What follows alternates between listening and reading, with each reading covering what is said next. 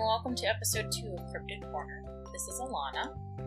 Um, this is the shortened version of the podcast where I just talk about a cryptid. Well, actually, I read an um, entry from this book, Cryptid Creatures, a field guide by Kelly Milner Halls, illustrated by Rick Spears.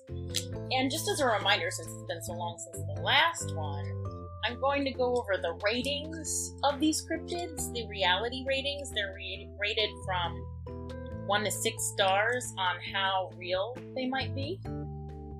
So, uh, one star is the cryptid has been confirmed as a hoax.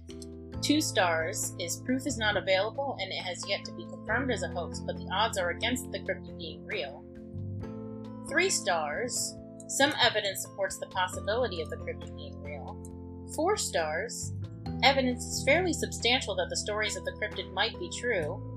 Five stars, the cryptid may be confirmed as real in the not so distant future. And six stars, the creature once known as a cryptid has been proven real.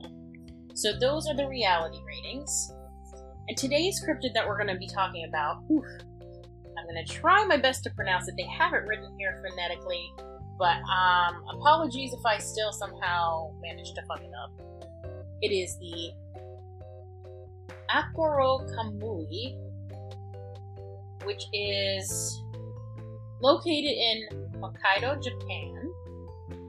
Uh, it is unknown when this was first reported, but it's basically kind of like a giant octopus. There's a sketch here, and it looks like a giant octopus with a claw at the end of each tentacle. Very. Um, this one is described, the cryptotype is described as aquatic, octopus like, and the reality rating is four stars, which is evidence is fairly substantial that the stories of this cryptid might be true. So that's terrifying. We start with a factoid. Shrines dedicated to the Akuro Kamui. Akuro Kamui, I think that's right.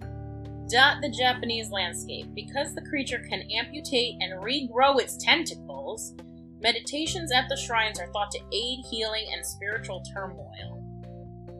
So then we have an eyewitness account.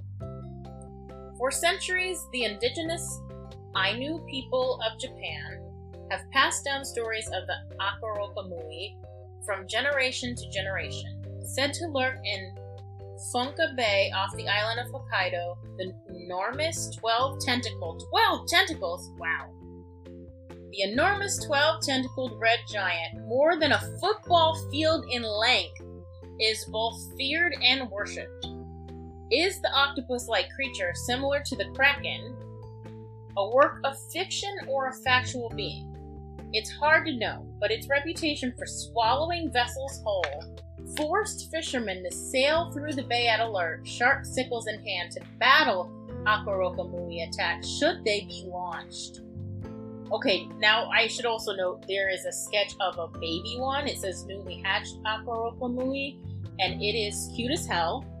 It looks kind of like the little ghosts in um, Pac Man, but a sea creature. Really cute. 19th century missionary John Batchelor recorded the ancient stories in his book, The Ainu and Their Folklore. Three men, he wrote, were out trying to catch a swordfish when all at once a great sea monster with large staring eyes appeared in front of them and proceeded to attack the boat. A desperate fight ensued. The monster was round in shape and emitted a dark, fluid, and noxious odor. The three men fled in dismay, not so much indeed for fear, they say, but on account of the dreadful smell.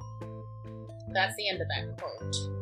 Without further evidence, it's hard to be sure if Japan has a kraken like cryptid or not, but with so much of the ocean left unexplored, mysteries are undoubtedly waiting to be fully discovered, perhaps even giant Japanese cephalopods.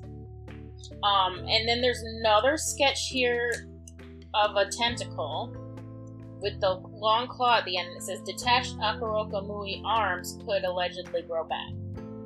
So that is, um, yeah, that's terrifying. That's the end of that section on that cryptid. And um, if you have any thoughts on how terrifying this cryptid is, or if maybe you've ever seen an and Aperocaboogie. You can send us an email at boozeandghoulspod at gmail.com. We're also on Twitter at Booze and we're on Instagram and TikTok at Booze and Ghouls Pod. As always, we'd appreciate if you rate and review us on iTunes. Um, and that's it for this week. I hope you enjoyed this episode of Cryptid Corner. Uh, the next time we have a Cryptid Corner, our cryptid will be the Almasti. And I'm not going to tell you what it is, so you can just kind of ruminate on that or Google if you wish until we have our Cryptid Corner episode 3. Um, we just do these as kind of a filler if we need to take a week off for whatever reason, but I don't want to leave any of our listeners hanging without new content, so um, just covering the cryptids in this handy book. So have a great week, everyone.